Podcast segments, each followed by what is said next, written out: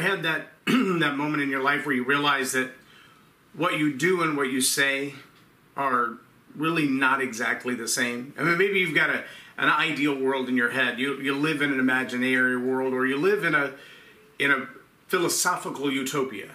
Everything is going to be okay because well, because I want it to be okay. Or maybe you live in a world where everybody's out to get you, and it doesn't really matter what you do, right or wrong. Everybody's still against you. If you live in that kind of a world, then the challenges that you face, well, they always just keep coming. The question is, as a leader, do you live the life that you tell everybody that you want to live, or do you actually demonstrate something different than you say you believe? That's what I want to talk about today on Leading Leaders. Subscribe now for our extensive video library of leadership lessons promoting faith, family, and freedom.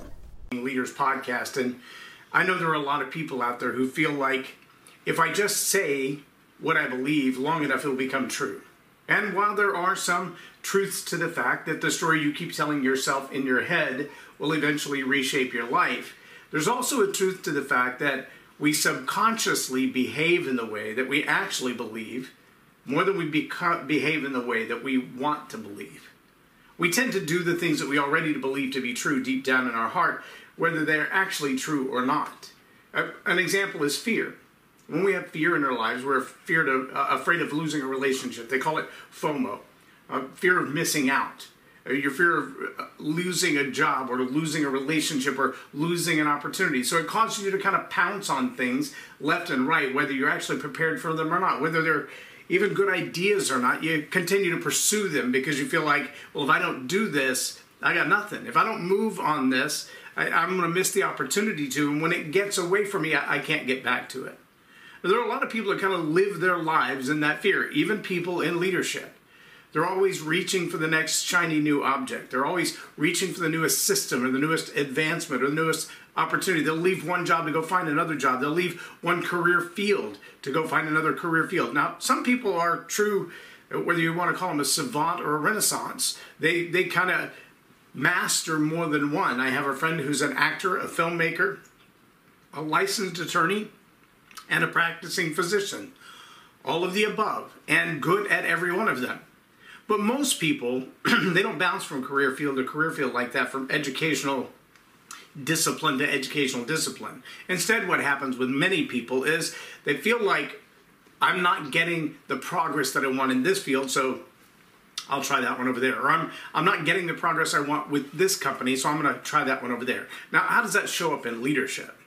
Well, in leadership, it lo- usually looks like I believe I'm the only one that can figure this out, or I'm the only one that will get the task done, and so I'm not going to delegate it. I believe that I am the best at this role, and so it will take me longer to train somebody else to do it than it will just to do it myself. Now, there is some truth to that. But when the belief system begins to come through, what happens is, well, micromanagement. You get a manager who won't let anybody else do anything. They won't let them learn or grow or experience. They have no patience. They have no grace. They have no timeline to let somebody else achieve. They just want to get it done now, and if I have to do it myself, then that's what I will do. Now, there are also leaders who would say, I'm going to give you a really quick test on your potential or your capability.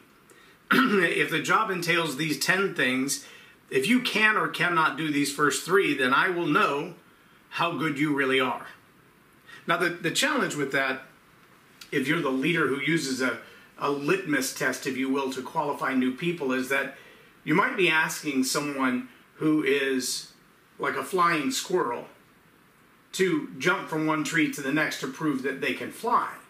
And if you're comparing them to the eagle, then your flying squirrel is going to be horrible and you're never going to get the payoff that you want out of that because flying squirrels can't do what eagles can do.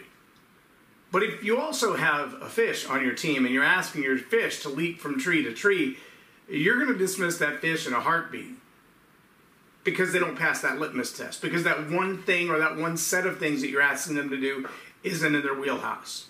Understood. Fair enough.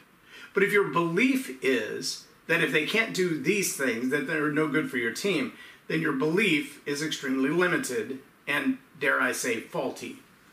In fact, there are people that you will want on your team who look nothing like the rest of your team. People who have a skill set that match nothing that you've done in your past. In fact, you do want people on your team who have strengths where you have weaknesses, who can do things that you can't do, who can fill in gaps because you don't realize right now that they're gaps. In fact, you probably think if I knew how to do that, I would have figured it out by now.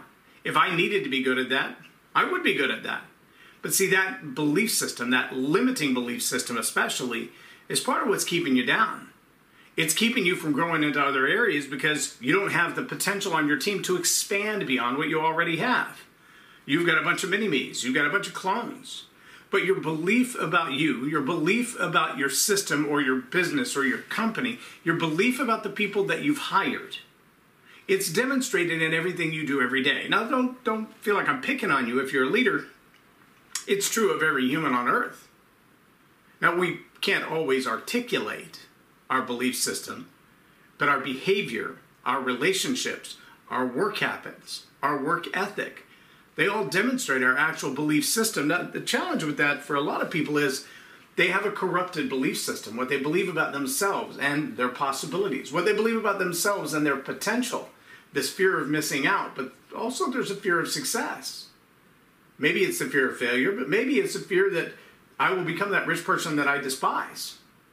And so that process is happening beneath the surface. Or you may not be saying outright, I hate rich people, but something in your subconscious mind says, I don't want to be one of those people. I don't, I don't want to be like that. And your despise of people like that, whatever people like that look like or behave like, it's probably something that's conjured up in your mind, whether it's true or not, whether it's accurate or not. You're still living out that belief system in your life. You're still making decisions, hiring decisions and firing decisions, which clients you'll take on and which ones you won't, how much money you can lay out there at risk to move to the next venture, or how much you need to hold on to and be conservative where you are. See, all of these things are happening in the subconscious mind, way below the level of conscious thought. But they're still causing you to behave in a certain way. That behavior will dictate the success or failure in your life, not your conscious thought. That plays in a role, but the subconscious belief system that causes you to choose an employee, a customer, a client over another, to choose a line of work over another, to choose a daily pattern or system or habit, a ritual over another. Well, that comes from deep down in your belief system and it will challenge the way that you actually function in life. You may get up and say, I'm going to do these five things today, and at the end of the day, none of those things are done because that belief system is still challenging your view of reality. It's still asking you, do you really believe that? I mean, you keep saying it, but do you really believe it? So if you find yourself in that place in your life where you realize that what you're saying and what you're doing are two totally different things, and they don't ever really come together, then I challenge you to sit down sometime with just a pen and a notebook and write out some of your core beliefs. Write out some of the things you believe to be true about yourself and the people around you. Write out some of the things you believe are your core values. What makes you tick? What is purpose to you? Why are you here on this earth? And as you begin to get a better look at some of those things, you're also going to be able to see through the lens of those things the career choices, the relationship choices, the educational choices, the financial investment or risk choices that you've made. You'll begin to see those through those lenses and realize what I said was important about where I put my money and where I actually put my money, those are not the same. And you will begin to see that what you truly believe inside, that's what drives your behavior. That's what drive, drives your decision making, not just the words that come out of your mouth. Now, I do believe that story power is the power to change that belief system. It takes repetition, it takes intentionality, it takes presence, it takes focus, it takes beginning to tell a story of yourself that's closer to truth and reality than the one you've been holding on to. And the more you tell that story that lines up with reality, the more likely you will see success and results in your life to follow because you will change your belief system. And it's a whole lot easier to believe a belief system that's based in truth than it is to be based in lies or ideas that others have sold you. I challenge you as a leader to realize when you're being inconsistent, when there's no congruity between what you say and what you do. And ask yourself which one of the two, what I say or what I do, is closer to what I truly believe at heart. The closer you get to understanding your own belief system, the closer you'll get to integrity in the way you operate. I'm J Loren Norris with Leading Leaders Podcast for Tell It Like It Is TV. Have a blessed day.